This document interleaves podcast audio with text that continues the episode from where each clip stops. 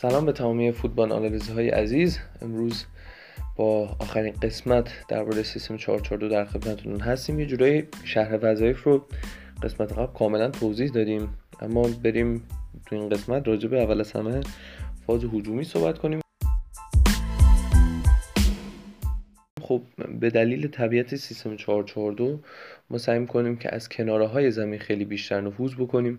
پس وقتی از سیستم 442 داریم استفاده می‌کنیم کناره های زمین برای ما اهمیت بیشتری دارن. پس از وینگرها و فولبک هم باید به خوبی استفاده کنیم. وینگرها و فولبک های خوبی داشته باشیم.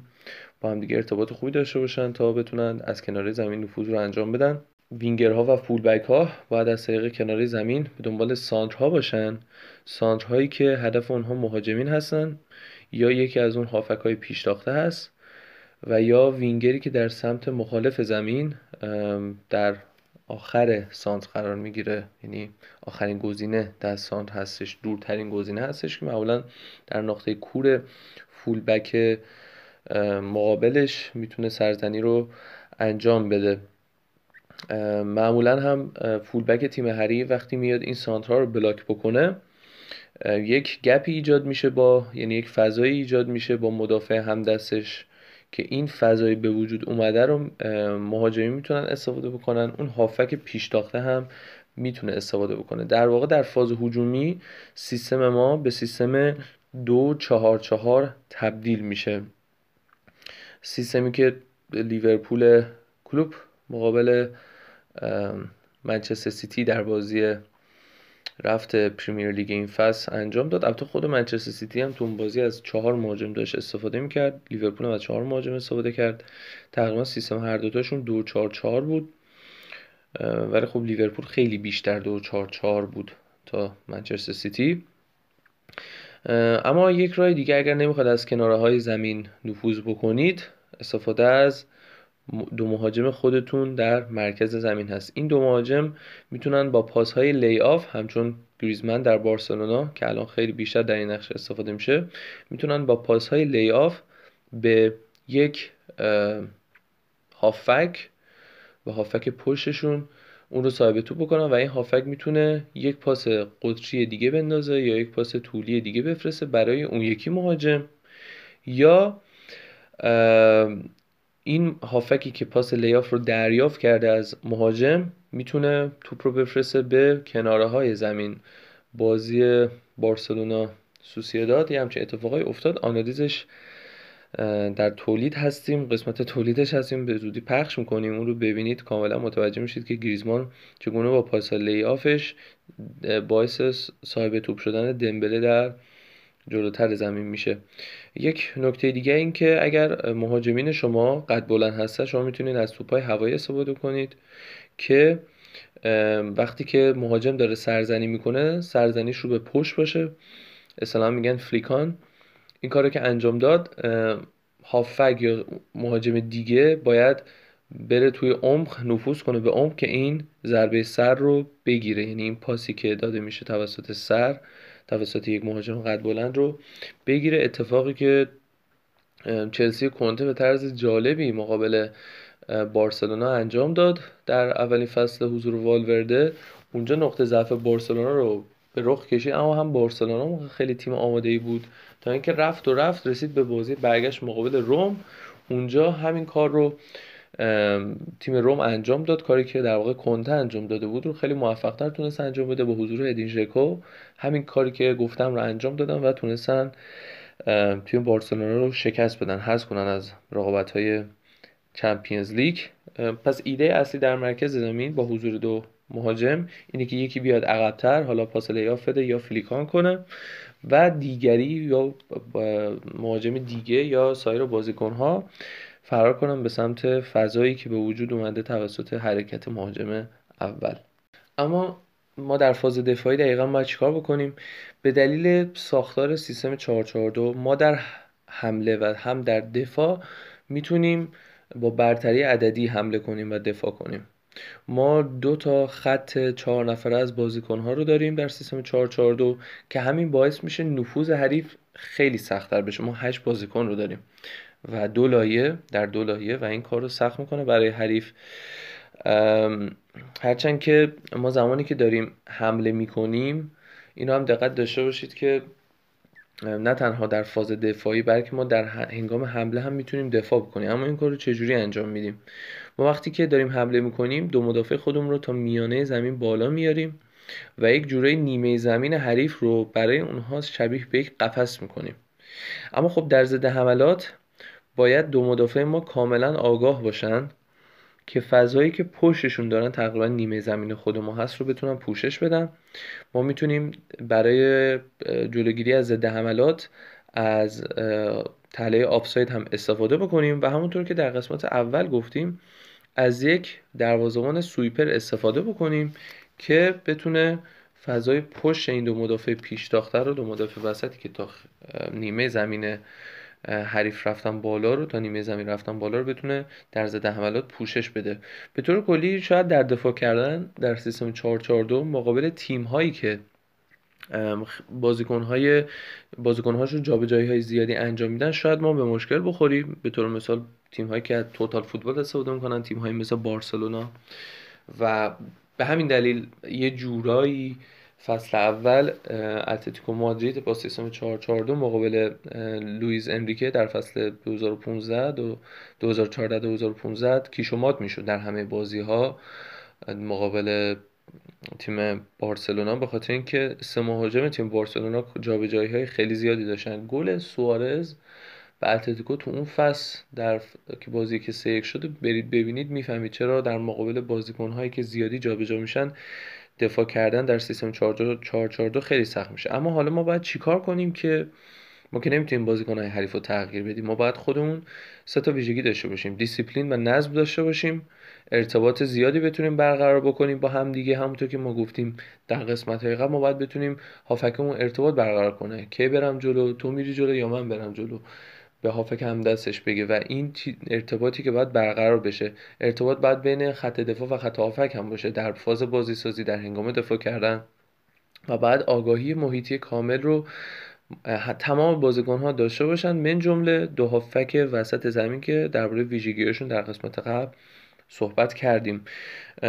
ارتباط بین هافک ها دو هافک و دو دفاع وسط به این دلیله که خب ما تقریبا این مربع یعنی دو هافبک وسط و دو مدافع وسط یه box ی رو تشکیل میدن و از اون box باید دفاع بکنن. تقریبا در فاز دفاعی پایین در خط دفاعی پایین میشه منطقه 14 و این منطقه باید توسط این چهار بازیکن پوشش داده بشه ازش محافظت بشه و به همین دلیل ارتباط برقرار کردن خیلی مهمه.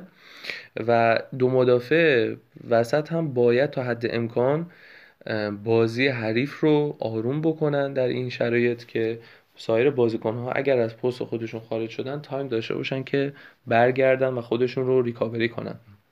در آخر هم در فاز دفاعی هم اول گفتیم وینگرها حتما باید فولبک های حریف رو دنبال بکنن. اگر وینگری دارید که سنش بالاست و شرایط بدنی نداره که یک فولبک جوان رو دنبال بکنه قطعا بهتره که اون بازیکن رو حالا جاش یک وینگر جوان بذارید و یا اگر نمی‌تونید اون بازیکن رو حتما باید بازی بدید سعی کنید اون رو به عنوان یک وینگ به عنوان یک مهاجم شماره ده بازی بدید.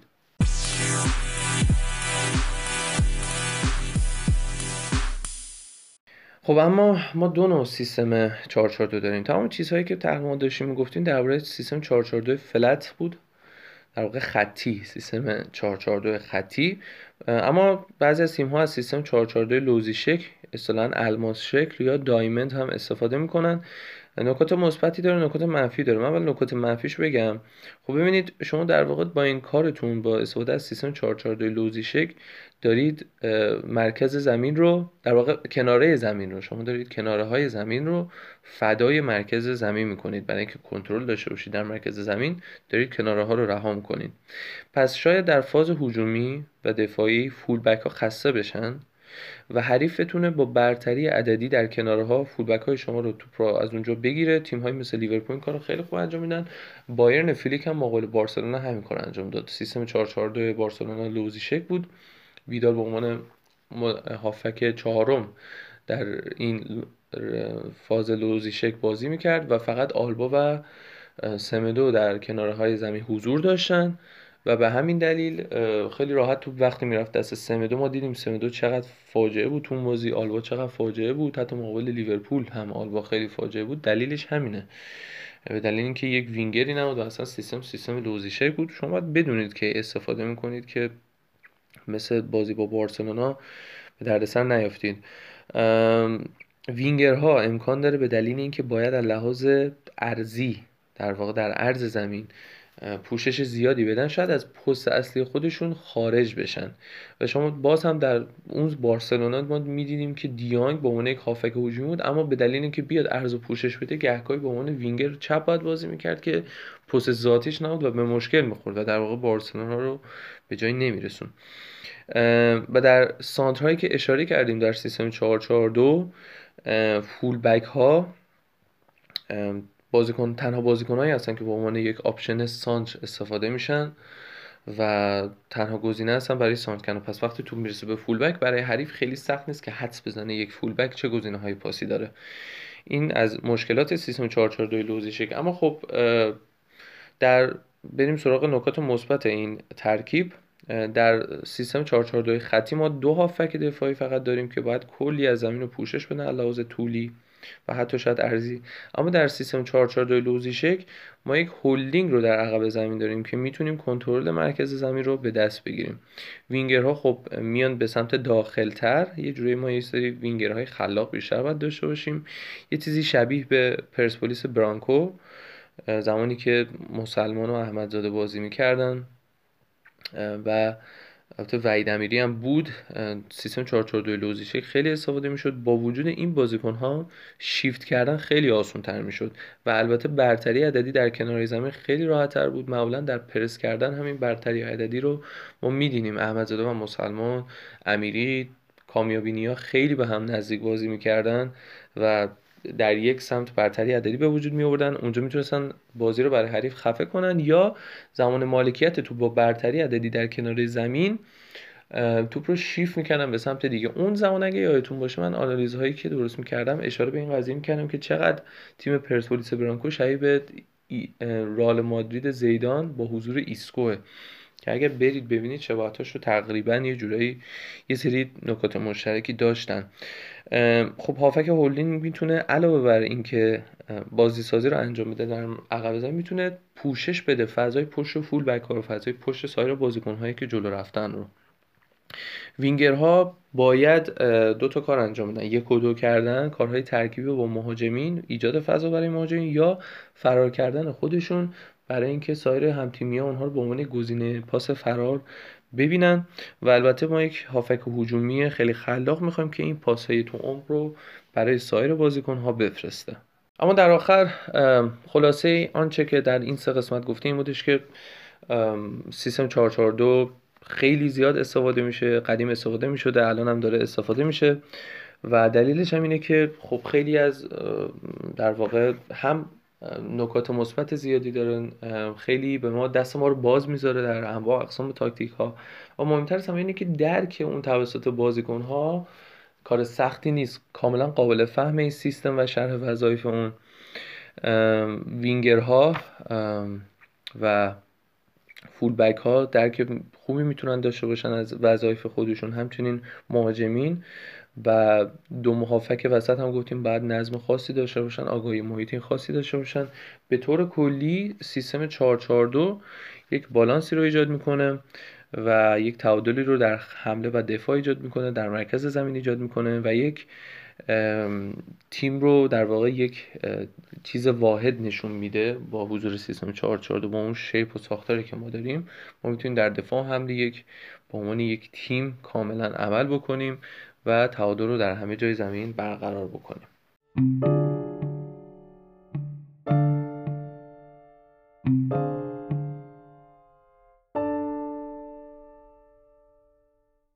اما سوال این قسمت در واقع در قسمت بعدی بهش خواهیم پرداخت. خیلی سوال سختی نیست. ترکیب 442 مورد علاقتون چیه؟ لوزیه یا فلت؟ و ترکیب بازیکن هایی که دوست دارید چیه؟ مثلا من خودم شاید دروازه‌بانی که بخوام بازی بدم خب مانوی نویر باشه مثلا الیور کام باشه. و چهار مدافعش چه بازیکنهایی رو دوست دارید؟ چهار هافک رو چه بازیکنهایی دوست دارید؟ دو مهاجم رو چه بازیکنهایی دوست دارید؟ و قطعا بگید که خب از وینگرها همونطور که گفتیم حمله می‌کنید یا مرکز زمین. ترکیب مورد علاقتون رو با ما بگید و نوع حملتون هم حتما با ما بگید. خیلی خوشحال میشم که ترکیبتون رو ترکیب منتخبتون رو ببینم با توجه به سیستم 442 ببینم. خوب انتخاب می‌کنید یا نه؟ یه وقت یه مهاجم ریز نقش رو به عنوان وینگر یه وقت بازی ندید.